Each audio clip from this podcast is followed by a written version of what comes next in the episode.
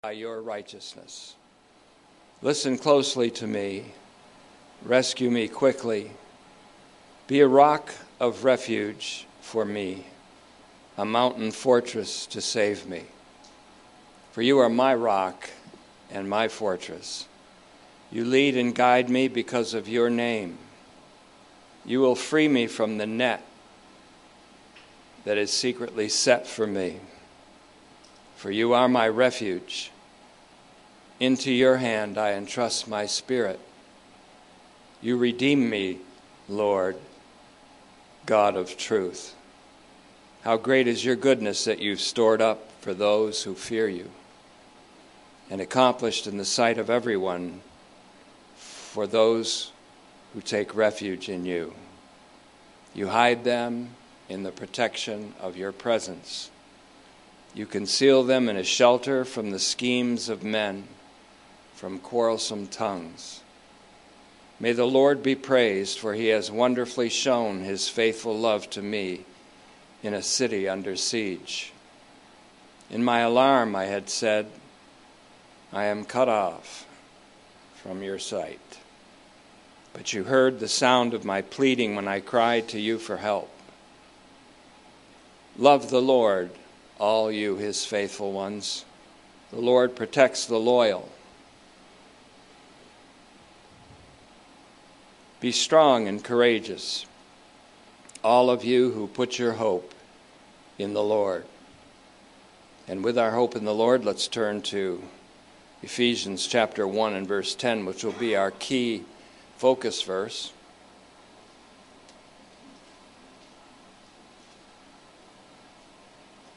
And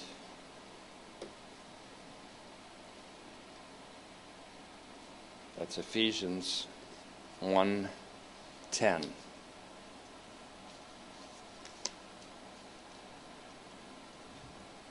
There's every reason in the world to focus on this particular verse because it is the ground and foundation of everything that Paul the Apostle wrote.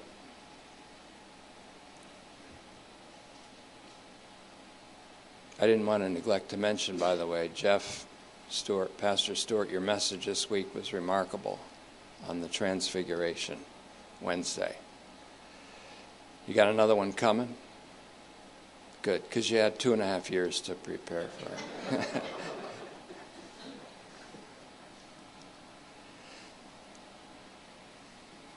In studying the order of the epistles of Paul, Ephesians usually, traditionally, is shown to be one of the last, but it's actually one of the very first, and in fact, probably the first, with the exception of Thessalonians, which was written to meet an occasion when people were kind of agitated by some false news that they had been uh, left behind. So, Ephesians is what I call Paul's primal epistle. It's his original primal epistle. Everything that he wrote from then on has to be seen in the light of this epistle. Like no other, it's written to a group of believers, probably first in Laodicea, who had the gospel proclaimed to them and were transferred into the kingdom of God and didn't know what hit them because there was no human movement toward God, but just a God movement toward them that swept them up into His grace and kindness and salvation, gloriously covering them with His Spirit, entering them into His presence. And they kind of wanted to know just what happened. Paul told them. Ephesians is Paul telling us what happened when God confronts us and when He saves us. So, Paul wrote of universal recapitulation. And it's the Greek phrase is very revealing. It's ana kephalaio sastai tapanta. The recapitulation, the gathering up and gathering in of everything, visible and invisible, heavenly and earthly, into Christ, en Christo, in Christ. And this is the fundamental Pauline doctrine. It's a doctrine that we entertain and understand and master first before we get into the doctrine of justification which again was a doctrine that Paul had to address because of an occasion in Rome of another false teaching that had been circulating justification by the works of the law. So, justification isn't Paul's prime doctrine, but recapitulation universally is Paul's fundamental doctrine. Some call it a metaphysic because metaphysics is understood as the total knowledge that we can't know by ourselves or we can't perceive outside of transcending ourselves, in this case by faith. And so, nothing is more important than that phrase in Ephesians 1:10. The gathering up of all things in Christ that is the mystery of God's will, as Ephesians 1 9 puts it. And it's toward that end that everything is directed in divine providence, even down to what is known as meticulous providence, every little thing that happens, every minute thing that occurs. I turned left instead of right. I walked this way instead of that way. This happened to me, that happened to us this happened to our nation, etc. Everything in Ephesians 1:11 according to the counsel of him who willed that great intention. The reason I'm mentioning this is because we're still on redemption denoting an end. Redemption denotes an end. It denotes an end that's penultimate, which is you, the New Testament community, the New Covenant community. But it also denotes an end that is ultimate, and that is the universal recapitulation or gathering up of all things under the head called Christ. And what that means, what that means if we understand it, what that does to us if we understand it, is it begins to master us by the love of Christ. The love of Christ begins to control us it masters us. not love just for those whom we know and whom we see daily, who are in our periphery, our family, our immediate associates, but all people, including our enemies, including those who despitefully use us, including those who persecute us. And we're going to see this unfold.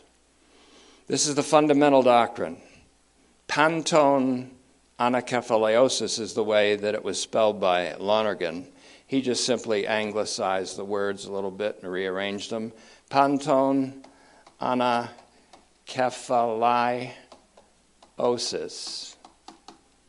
Written it so many times I can actually remember it. Panton anakephaleosis. And of course, that goes into en Christo, in Christ what's God's ultimate will, what is the end denoted by his plan of redemption, what is his great intention, as Isaiah 9 5 put it. It is to sum up everything, gather all things under the headship, kafale, of Jesus Christ, so that he comprises all things. And then, as a result of that, what happens? God is all in all. And that's the ultimate end denoted by redemption. So, this is the fundamental Pauline doctrine. This is what Lonergan deemed to be, and I agree with him, not just off the bat. I agree with him after studying for many, many years and reflecting on this. Bernard Lonergan deemed to be the necessary primal truth for the interpretation of Paul. In fact, his precise words that hit me like a locomotive in reading his 25th volume of theology. His precise words, he said, a metaphysic is the necessary key to the interpretation of St. Paul upon study and reflection. Now, that metaphysic he's talking about is precisely the panton anakephalaiosis in Christo. That's the key to interpreting all of Paul. That's why Paul never mentions hell, incidentally, in any of his 13 epistles that are attributed to him, not once. He mentions Hades in connection with death as a synonym with death as being done and finished and losing its sting. It's, this is the recapitulation of all things. And again, all of Paul's writings, all of his epistles, even when he seems to be speaking harshly, all of his epistles have to be interpreted in the light of this panton anakephalaiosis, which happens to be the end denoted by redemption. So, if it's true that Ephesians is his primal, original epistle, not chronologically, but in essence and in truth and in reality, and I suspect very much that it is. Ephesians is Paul's most articulate of his inspired doctrine of this end denoted by redemption. Now, in the Latin, and I just want to lay some tracks here because in the Latin, something really hit me in the Latin Vulgate, and I don't usually advert to the Latin translation because it's pretty usually inferior. But this word in the Latin is instaurare. Instaurare. And then it says omnia, which of course means all and then in Christo, similar to Greek a little bit. Instaurare, omnia, and Christo. So his idea of the recapitulation, or the Latin idea, instaurare, captures this root word, S T A U, which comes all the way back, goes all the way back, even earlier than Greek. It becomes a root for the word stauros, which is the cross of our Lord Jesus Christ. Cross, the cross. So everything becomes gathered up in Christ only through the cross, only through Jesus Christ and Him crucified. So in this little phrase, panton anakephalaiosis and Christo, in the Greek, he captures everything that he wants to say from then on, because he said to the Corinthians, after trying another approach in Athens to philosophically minded people, he said, I determined when I got to you guys not to know anything among you but Jesus Christ and Him crucified. Crucified. Staurao. S T A U, that root is there again. And so that really struck my eye in the sense that in this very primal phrase that captures everything Paul wanted to say, we have Jesus Christ, but not only Jesus Christ, but hidden in that word, Him crucified, Him having been crucified, but Him having been raised from the dead, having been exalted, having been enthroned at the right hand of the Father, where He is now such a great archpriest for us, and all that that means. We don't just see Jesus moving around Nazareth, preaching in Capernaum, healing the sick raising the dead, casting out demons, preaching, we see him crowned with glory and honor, comprising all things. That's what it means to see Jesus. Although it's, of course, extraordinarily important for us to see him in the Gospels as he's portrayed there. So, everything has to be interpreted in the light of this one thing. If this is indeed true, and that this is the metaphysic that is necessary for the interpretation of St. Paul, and I think it can be demonstrated clearly, then everything that ever flowed from Paul's pen when he wrote, or from his mouth when he spoke to an amanuensis or a secretary to write his epistles, everything that ever came from him must be interpreted in this light.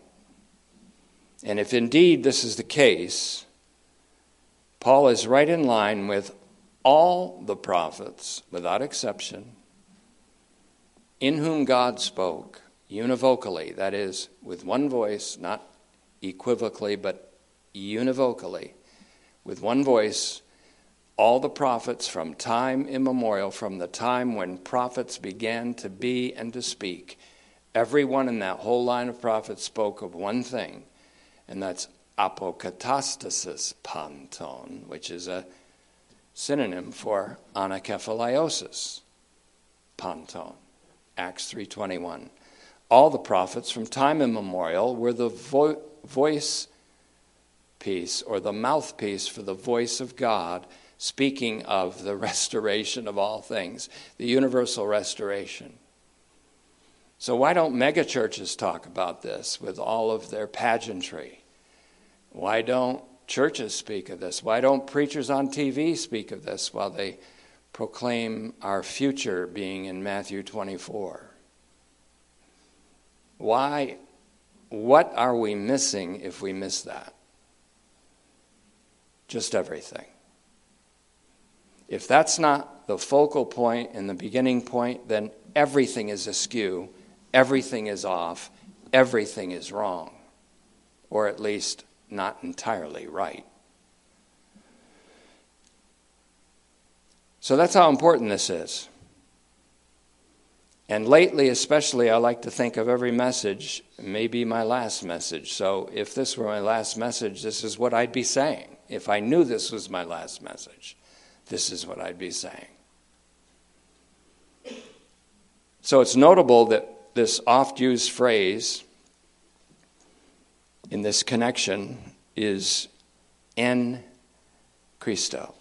Sometimes it's en to Christo, in the Christ. Sometimes it's en Christu Jesu, in Christ Jesus.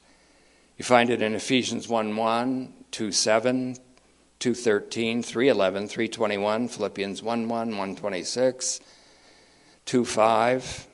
Sometimes it's simply en Christo, as in Ephesians 1 3, 2 6, 3 6, 4 32, 5 24, 6 5 and dozens of other examples, probably up into the almost 100 at least, in all of Paul's epistles, throughout all of them. Nothing is more comforting to know than that we are in Christ Jesus and that God intends, according to the mystery of His will, His intention, His gracious and kind intention, incidentally to sum up all things and all beings in the heavens and on earth, visible and invisible, past, present, and future, in Christo. We're speaking, therefore, of the recapitulation of all things in Christ because it articulates the ultimate end denoted by redemption, which has been our subject since we've been back together here in, since August 14th. And when all things are gathered up in Christ, then God will be all in all, and this is the ultimate end denoted by the word redemption. 1 Corinthians 15 28 is as far out as it gets, as ultimate as it gets.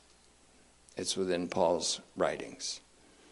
This universal mystery of God's will was understood by theologians in the patristic era, the early centuries of the church, especially in the East, not so much in the West, where Augustine tripped over the word eternitas and thought that it always meant endless.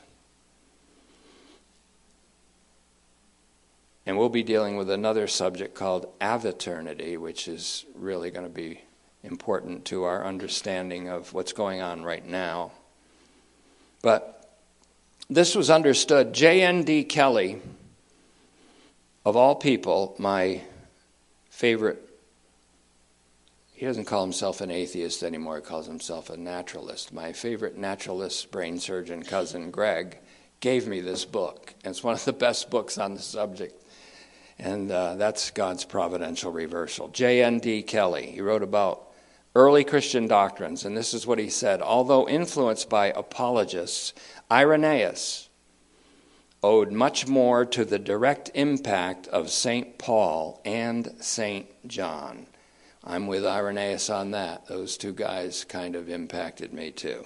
In Christology, his approach was conditioned negatively by his opposition to Gnosticism and Docetism, positively by his own tremendous vision of Christ as the second Adam,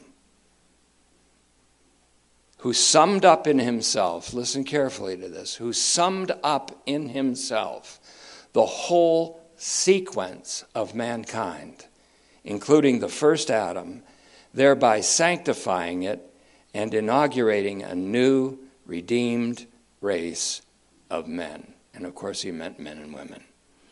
And in that same book, thanks Dr. Greg, running through almost all the patristic attempts to explain redemption, he says, there is one grand theme which we suggest provides the clue to the Father's understanding of the work of Christ.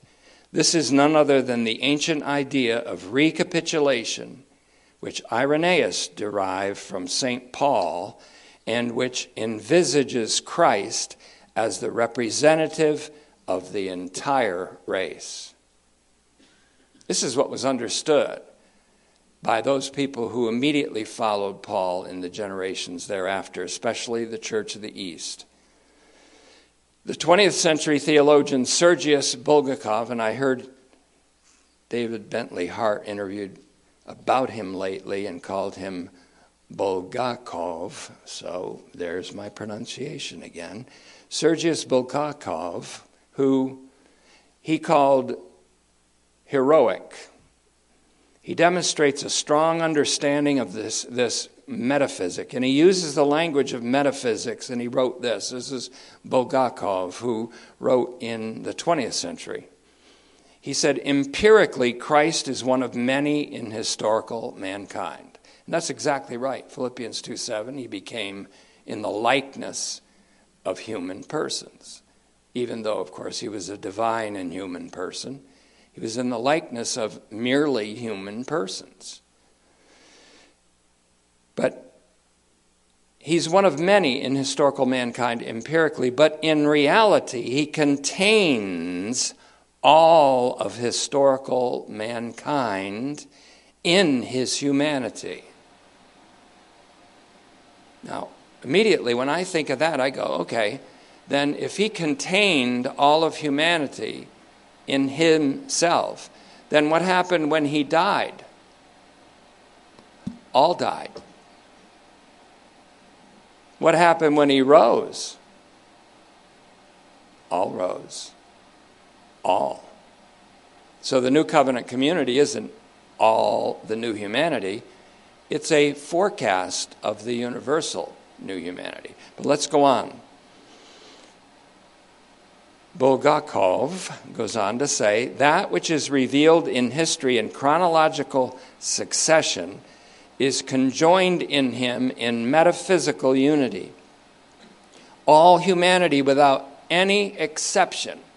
And I love this guy. I love this I like to meet him. He looks, incidentally, pictures of him, he looks like an MMA fighter. Like, he looks like a guy that could definitely try to beat me up.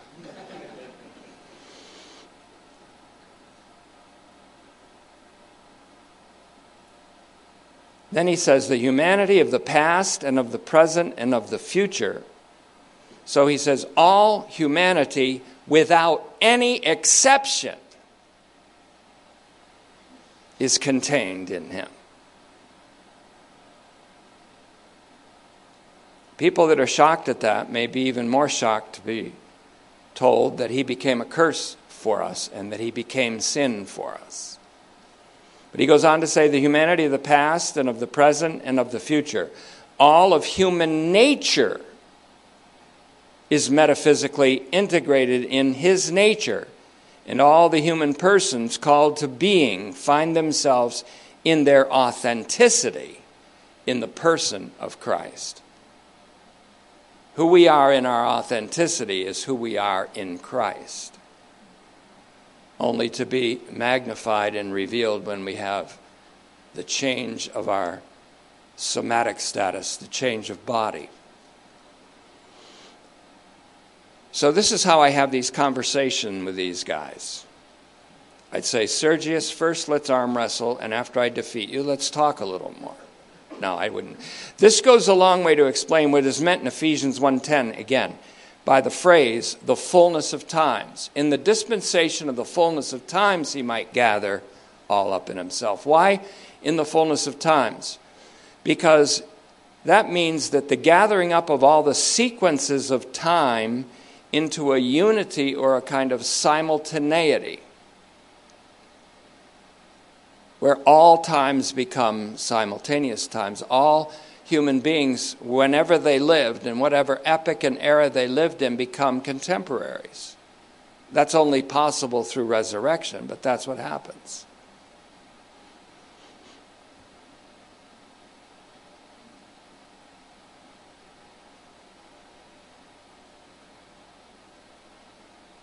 That's when I, I like to think of it as Eric the Red, the famous Viking, embracing Shaka Zulu of the Zulus, the king of the Zulus, embracing, resurrected.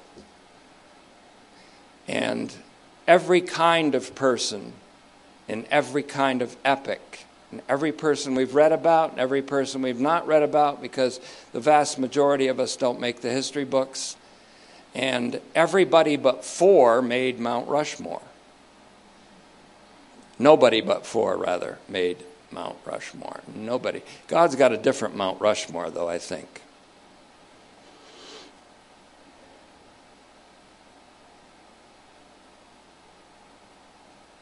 And so, all human persons, without any exception, are contained in him. Does that offend you?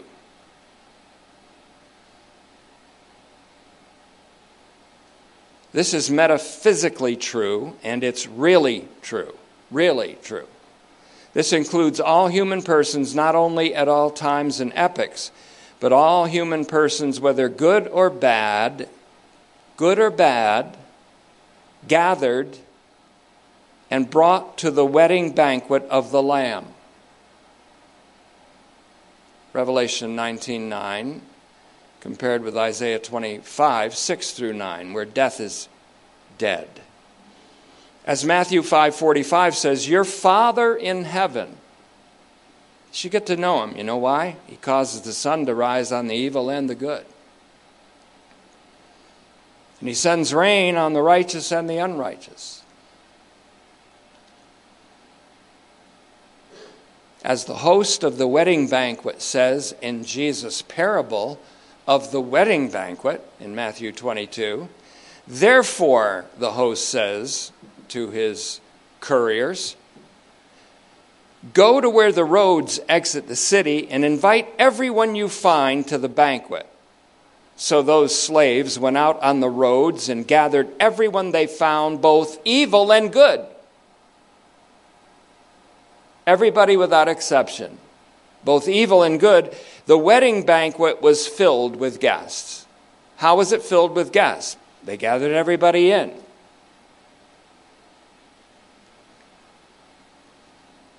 All humanity, without any exception, is contained in Christ. As we've noticed before, the Most High is kind. Christos, kind to the ungrateful and the evil. What wins a lot of ungrateful and evil people is astonishingly and surprisingly gracious acts done toward them by people they hate or by people they think should avenge themselves on them.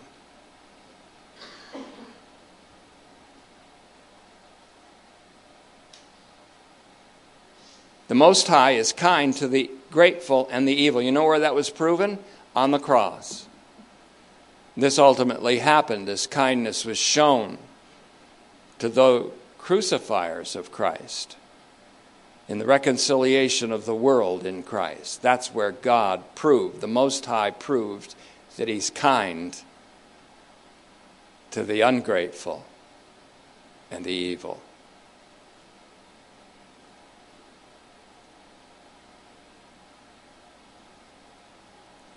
Kindness of the Most High is ultimately salvific and universally so by the grace of our Lord Jesus Christ. Acts 15:11. We conclude Peter said at a very important council in Jerusalem that they, the Gentiles, will be saved just like we are by the grace of our Lord Jesus Christ.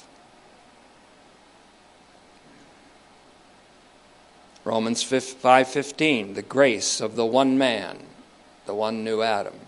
2 Corinthians 8 9, for you know the grace of our Lord Jesus Christ, who though he was rich became poor for us that we might be made wealthy through his self chosen poverty.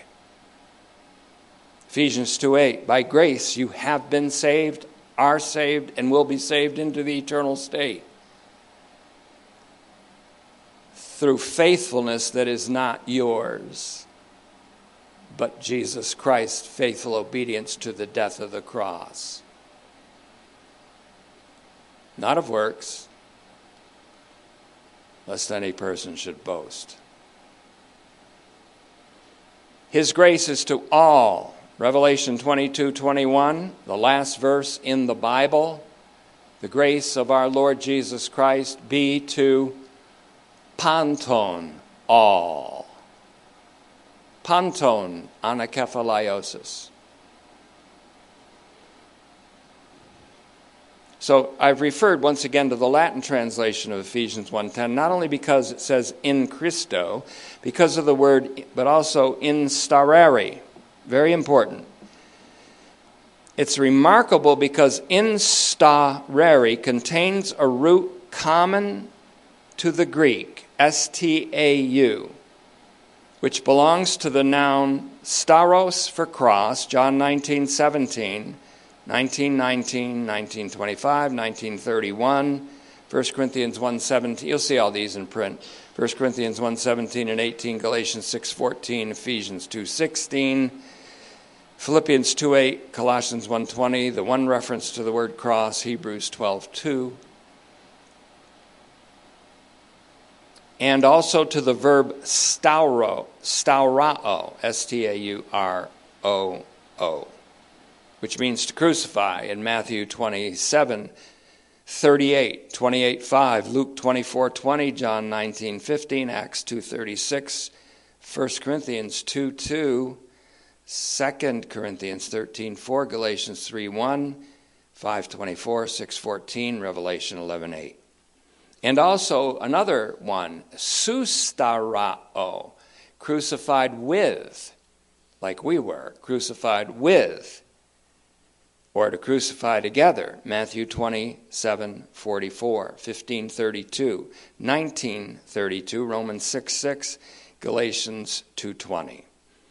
And so, indeed, the Latin construction reveals that in the very fundamental metaphysic, or what I would say a metaphysic is a foundational and all encompassing doctrine, which is only understandable to human beings as they transcend themselves in faith. Faith is the transcendent, uh, transcendence of ourselves. It's a perceptiveness that isn't available to our reason our empiricism, our sight, our positivism, all the things that we view, human observation, scientism, etc. Faith is a transcendence of ourselves, and it's a gift from God. And so, this thing itself, this total recapitulation, this universal recapitulation, is ultimately only understandable as we transcend ourselves in faith. In Paul's writings, there is Jesus Christ and Him crucified, which, as Paul declared in 1 Corinthians 2 2, all that he determined to know among the Corinthian saints, and evidently, if you read the rest of his epistles, everywhere else. That's all he wanted to articulate. Again, Paul wrote foundationally of universal recapitulation. in close proximity, if you look back on Ephesians 1 7, notice how closely approximate this universal recapitulation is to the redemption. That's our subject. The redemption, apu, apolutrosis, that is by the blood of Christ. The Word of God is like a sharp sword, sharper than any two edged sword. Picture along the length of the sword a blood groove where the blood runs in a groove. And I picture the Word of God in my own particular kind of vision as the sword, but I also picture a blood groove, and blood is running through the whole groove. In other words, the doctrine of the blood of the saving Lamb of God runs throughout the Word of God. And we have it again here in Ephesians 1 7. So notice the close proximity of this word universal recapitulation with the redemption that is by the blood of Christ in Ephesians 1 7, which goes back to the price that was paid to secure that redemption, also part of Thesis 15 of Lonergan. Apolutrosis, through his blood. The forgiveness of trespasses. I like what Jeremiah said in a metaphorical way in Jeremiah 48 5, he said, Cursed is the, are those who do the work of the Lord deceitfully. But then he says, Cursed is the shepherd whose sword does not draw blood. And so, after every time I preach, I have to look at the sword of the word that I've wielded and see if there's blood running in the blood groove. If there isn't, I haven't done it right. And That doesn't mean I've hurt everybody and stabbed everybody. Obviously, it's a metaphor. That it means that we have emphasized the redemption that is in Christ Jesus in one way or another. Apolutrosis. And so the forgiveness of trespasses piggybacks on that. We have redemption by his blood, the forgiveness of sins. That kind of piggybacks on the redemption.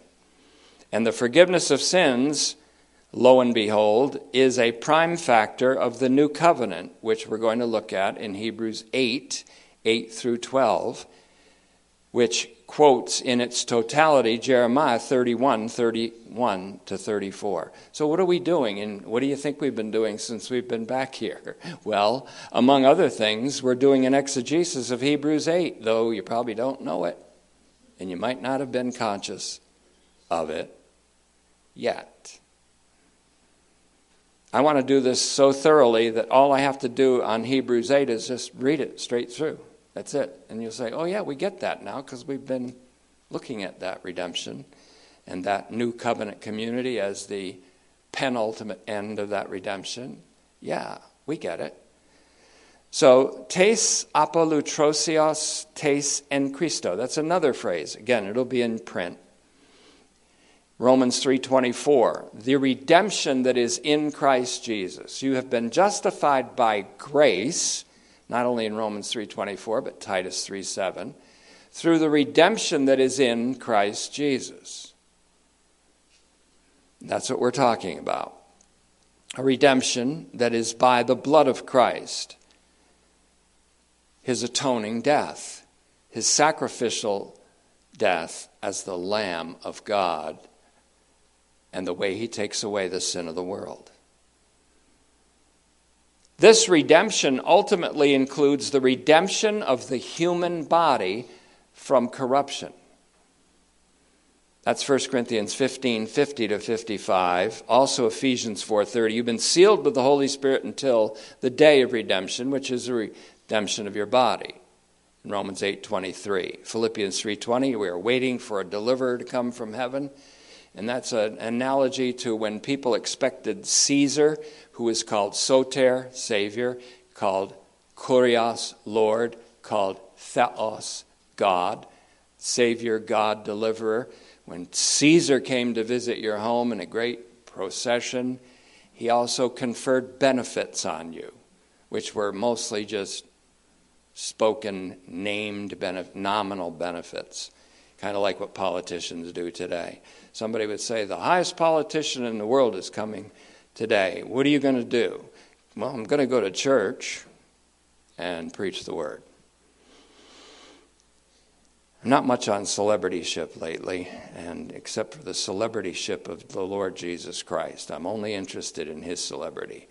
In a 10,000 degrees separate from that, I'm interested in Aaron Judge hitting 62 home runs and waiting patiently for it, and even saying a word or two that don't belong in the pulpit when he strikes out or is walked by a cowardly pitcher from the Baltimore Orioles or other teams. Now, but that's way, that's way, that's 10,000 degrees away. That's way back.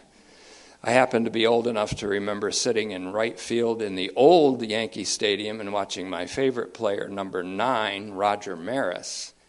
And I think I stared at him the whole time because he was my favorite. Mickey Mantle was the good guy, and Maris was the bad kid, and I was all for the bad kid. And that was the year that he hit 61.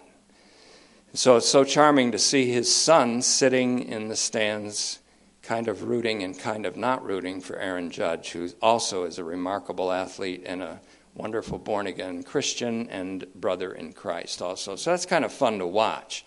But as he will tell you, there's nothing like the celebrityship of Jesus Christ.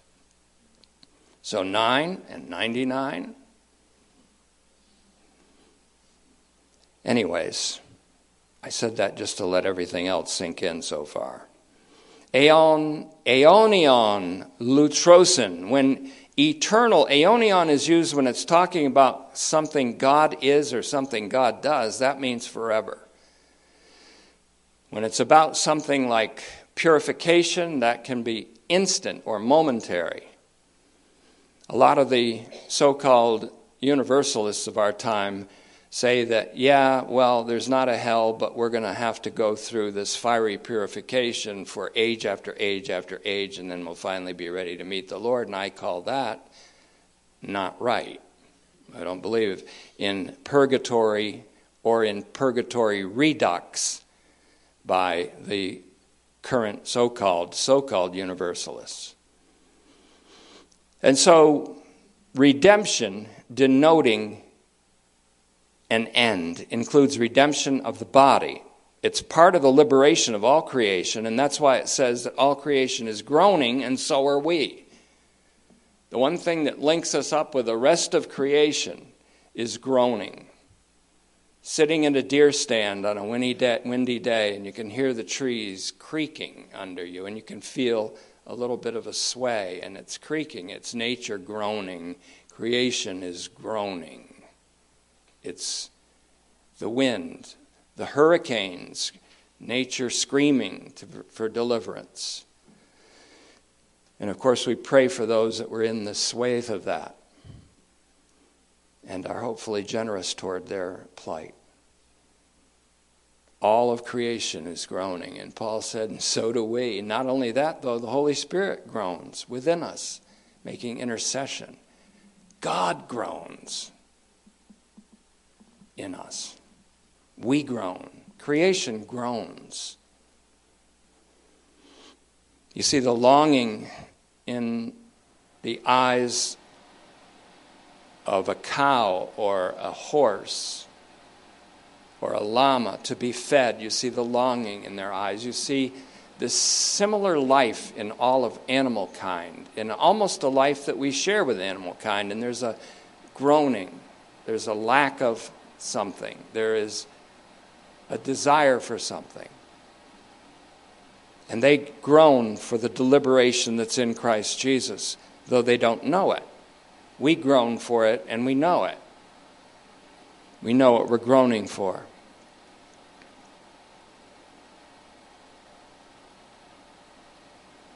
And so redemption ultimately is the radical alteration of the human and the cosmic condition. And that another word for that is eternal redemption in Hebrews 9:12. Again, which he secured not by the blood of bulls and goats and lambs and rams, but by his own blood. We've already considered redemption as denoting both a penultimate end and an ultimate end. And I first saw this when I was reading Robert M. Doran's last book. Now, I read a lot of books, but it's weird because while I read these books, my life is also going through changes. My life is going through things that reverberate and resonate to me while I'm reading. So it's not just reading, it's weird. It's a conversation with God, it's conversation with my brothers in Christ and sisters in Christ who wrote. But reading Robert Doran's last book called The Redemption of History is when I first got a hold of this idea of penultimate end and an ultimate end. It's the last volume in his series entitled The Trinity in History. In fact, near the close of that volume, Doran, who worked through the 15th thesis of Lonergan himself in a master way, masterful way, wrote this. And imagine, I don't know if you can imagine my delight in reading this because I've chosen Hebrews to hunker down on for an indefinite period of time. He wrote this in among his last words written. The Lord took him to be with himself January 21st, 2021, while he was still planning to write other things. He said this There is the connection between redemption as mediation and the sacrifice of the high priest in his own blood. Here we are reliant almost entirely on the letter to the Hebrews, where alone the theme of the high priest receives attention. These are among the last words of one of the greatest theologians of our time. Moreover, he begins the next, next paragraph by saying this The real end of Christ's sacrifice is precisely the new covenant. So imagine again my delight when I read this on the second to the last page of the very last book that Doran wrote his appeal to the letter to the Hebrews. Maybe I'm amazed. No, not maybe. Beyond this, Doran refers to Jeremiah's rendition of the new covenant, which is right where we're going next in Hebrews 8. And he deals with it in Hebrews 8 8 to 12. To top off my amazement in concluding my reading of this theological masterwork, and I even wrote the date when I finished it, July 28th, 2022. On the last page, his last scripture reference was to John 19:30 where, of course, we find the marvelous word uttered by Jesus from the cross to tetelestai. And as I've said before, the last two words in the book, in his last book, before the Lord took him home, are universal salvation. And he said, which I intend to deal with, he said and then the Lord took him home. So, in my note on the margin, after the Lord took him home, January 21st, 2021, in my handwritten note on the bottom of page 186, I wrote, quote, guess I'll have to deal with that, close quote. So, what are we doing? We're making our way back to Hebrews 8. Long trip, wasn't it? Long circle, but that's exactly what we're doing right now, making our way back to Hebrews 8 where we happen to be located in our verse by verse exposition of Hebrews. There we'll find our great archpriest and see the penultimate end of the redemption which he wrought by his own blood, the payment of the price, and that'll be the new covenant community. And just what that means to have God's Spirit in us, willing and doing of his own good pleasure, writing his laws upon our hearts, etc. In the very flow of the first few verses, we see the connection between our so significant a great archpriest, his ministry as intercessor, and then the new covenant and its community as the penultimate end of the redemption which Jesus secured by means of his own blood, which is the payment of the price. So let me just hit Hebrews 8 1 before we go into our coda, C O D A, which is kind of our end piece that I'm going to secure on this. Hebrews 8:1. Now, the summing up of what we are saying is this we have an archpriest. We know this archpriest now as one who embodies all humanity in himself, a representative of all, who, when he died, all died. When he rose, all rose. When he was seated, enthroned, he took with him human nature itself into the triune God and into the fellowship and life of the triune God, including our human nature. Seated at the right hand of the throne of the majesty in the heavens. Now, two weeks ago, as a kind of coda to our message, we dealt with the practical doctrine of patience, and then last week with humility. We'll deal today with love, which is patient, humble, and kind. First things Paul says about love in his anatomy of love love is patient, love is kind. Love is also humble. He doesn't say it outright, but he says it's not boastful, it's humble. There's two things that define human sin. The first is pride, the second is sloth. The first is evil action, the second is evil inaction. When did we not do these? When did we do these? When did we not do these? And these, both sloth and pride, can be overcome in us through our graced participation in Christ. So, today, love which is humble and patient and kind. Ilaria Ramelli, in her thoroughly researched tome called The Christian Doctrine of Apokatastasis, she took 16 years to write it, wrote of a 7th century Syrian mystic. Now, there's some mystics that I like, Christian mystics that aren't mystical mystics like Rasputin or Putin or any of these other mystics of our time. That this guy was named Isaac of Nineveh. He was a Syrian mystic in the 7th century. And I'm bringing him today's message in the coda of today's message because the most highlighted and important of what she calls the three main pillars that support his doctrine of apokatastasis is, quote, God's infinite love, God's infinite, rather merciful love and providence. Of this radical emphasis on love, and its survival into 20th century theology, specifically the theology of a man named Jacques Ellul.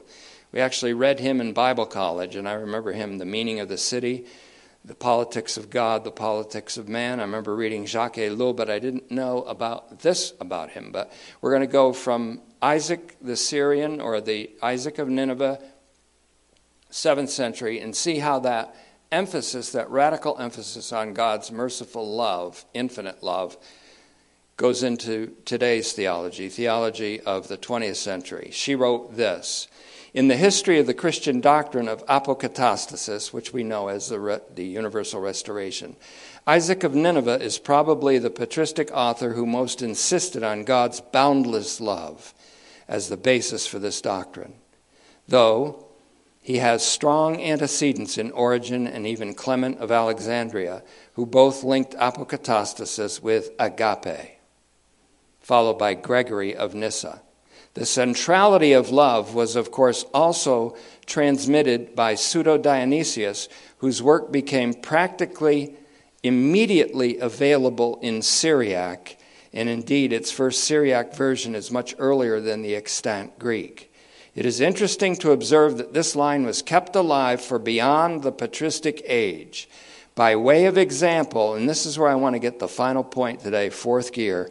By way of example, let me briefly recall the French Reformed theologian Jacques Ellul, E L L U L, who lived from 1912 to 1994, who was influenced by Barth, who happens to be the guy I'm reading now. In his book called What I Believe, he proposed an eschatological universalism grounded precisely in God's love.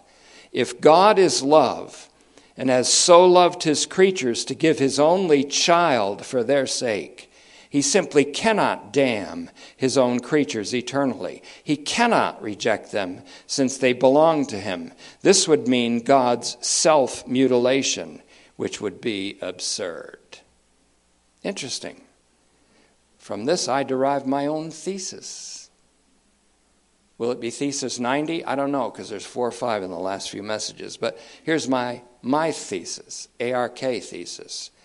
God was indeed mutilated on the cross, but this was not self mutilation. It was the mutilation that God received from his own ungrateful creatures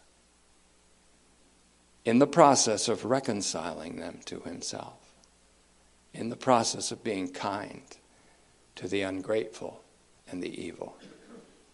The disfiguring of God in the flesh. Every eye will see him whom they have pierced.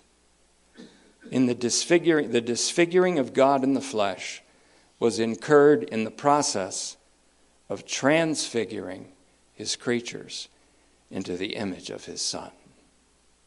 That's a thesis. Can we work off that? I think we can. So, indeed, the Most High is kind, and the word is Chrestos. It means benevolent, beneficent, gracious. Chrestos is the word. C H R E S T O S. C H R E S T O S. Chrestos. The Most High is kind, Chrestos, benevolent, beneficent to the ungrateful and the evil. On this basis, Jesus urges his disciples love your enemies. In this way, you will be sons of the Most High, he said. That means that you will bear a filial resemblance to the Father, a filial resemblance that is a graced imitation of Jesus, the Son of God. Thankfully, the fruit of the Spirit is this kindness, Christa tetas, this benevolence, this graciousness. So God commands of us, but then produces in us the fruit of that, of the Spirit. The fruit of the Spirit is this kindness, it is this benevolence, this graciousness. Love is kind, love is patient. In this time be in between the alteration of our situation through reconciliation and our condition through resurrection, in this time in between, what's required of us and what masters us is the love of God in Christ Jesus. This makes us agents of God's beneficence and benevolence to all people. For this one who died, died for all. And if this one who died, died for all, and he did, as the single inclusive representative of all, then all died when he died. All people are therefore to be perceived by us as being in Christ. As Bonhoeffer, Dietrich Bonhoeffer, murdered by the Nazis in April of 1945, just before VE Day. Also, most profoundly influenced by Karl Barth, Bonhoeffer was, put it this way in his unfinished book called Ethics. In the body of Jesus Christ, God is united with humanity, said Bonhoeffer. All of humanity is accepted by God, and the world is reconciled with God. In the body of Jesus Christ, God took upon himself the sin of the whole world and bore it. There is no part of the world, be it ever forlorn and never so godless, which is not accepted by God and reconciled with God in Jesus Christ. Whoever looks on the body of Jesus Christ in, in faith can no longer speak of the world as if it were separated from Christ. That's pretty profound stuff. That's what Paul Young, who wrote The Shack, said. There's my theology, right in that paragraph, Ethics, page 66. So, if we can no longer look at the world as it's separated from Christ, then what happened to us? The love of Christ controls us. Because we've thus determined that if one died for all without exception, then all died with him. we realize how God must love the world. In fact, God loved the world in this extraordinary way. He sent his uniquely, eternally begotten Son, handed him over to the death of the cross, so that in this time in between, anyone who believes in him will not only not perish, because nobody does, but those who believe in him will not only not perish, but will have an experience of the life of the age to come. Even here, even now, in this world, as it is, in all its corruption, all its chaos, violence, and death, God is love, and he or she that abides in God abides in love. This love, the love that God is as to his essence and being and act, is the livingness of the one who lives in God.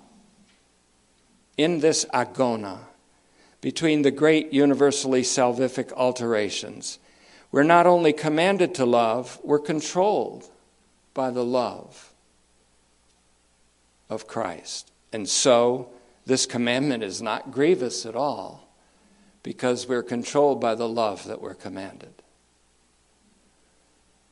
It's not grievous, it's not difficult or ponderous, but it's supernaturally natural to our authentic selves as we're partakers of the divine nature, even here, even now, albeit in very small measure and only to slight degree.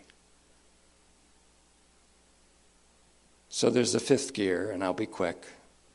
Yes, we're called to patience, but it's participation in the patience of Jesus. Love is patient.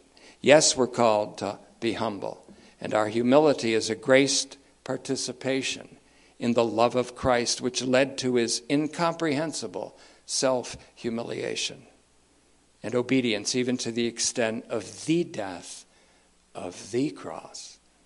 Yes, we're called to be kind to all even the ungrateful and the evil. And this kindness is a fruit of the Spirit who pours the love of God out in our hearts. Love is kind. God commands us to love, and Jesus commands us to love one another as he loved us with a love that goes the distance. John 13, 1. He loved them to the end. His love went to the distance. Then he said, Love like I loved you. John 13, 34. Yes, he commands us to love as he loves, but then he controls us with his own love in the Spirit. When we love one another as he has loved us, then all will know that we are his disciples, that we have learned and are learning reality as it is in Jesus. Yes, we're called to extraordinary kindness and surprising acts of benevolence and beneficence, even to the ungrateful and the evil. Love is kind. God is love. God is kind. Behold the kindness and the severity of God. Severity on the Son whom he did not spare, kindness to the ungrateful and to the evil. God is kind. When we're commanded to love our enemies, we're called merely to a graced filial resemblance of our Heavenly Father, a filial obedience that is a graced participation in the faithful obedience of the uniquely, eternally begotten Son of God, who willingly went into the far country and experienced the unspeakable wages of our sin while far from God, who is also the Son of Man who returned in exaltation to the Father with our exalted human nature where he's now enthroned next to the Father's majesty in heaven. And we have such as him as our great archpriest. When we see Jesus, we don't just see him as the Gospels see him, as wonderful as that is. We see Jesus crowned with glory and honor, embracing in himself all of humanity redeemed by him, all the world reconciled to him and in him all creation comprised of him. This is the perceptiveness of faith, and this is a faith that works by love. Father, I thank you today for your kindness toward us. Certainly, all of us can point to a time when we were like those who are children of wrath, like all others were, without Christ in this world, ungrateful, evil, inventing ways to be evil, and you were kind to us. While we were yet sinners, Christ died. God commended his love toward us in this way. And Father, I think specifically of the many who have undergone the hurricane in Florida and the Carolinas and elsewhere. And I thank you for sparing so many that we've prayed for. We pray that you will continue to draw people to yourself through these historical adversities, not only that, that one, but the adversities that are going on throughout this world and which are coming with greater ferocity very soon. We pray that you'll demonstrate your faithfulness in preserving and sparing life and in drawing people to your Son, bringing redemptive results out of tragic circumstances. And Father, if it's not too selfish of me to say, and to say it with the bride and the Spirit, come quickly, Lord Jesus. And I know you reply, I am coming quickly. Thank you, Father, in Jesus' name. Amen. Thank you all for your wonderful attentiveness and apologies for the length of these messages. It's just so good to see you. That's what it is. It's all. So stay tuned. I believe past Professor Sadar will be bringing a message soon also. He's got one ready. Um, so be prepared for all the wonderful speakers that have been speaking and stirring up their gifts of late. So we're grateful for it. See you next Sunday.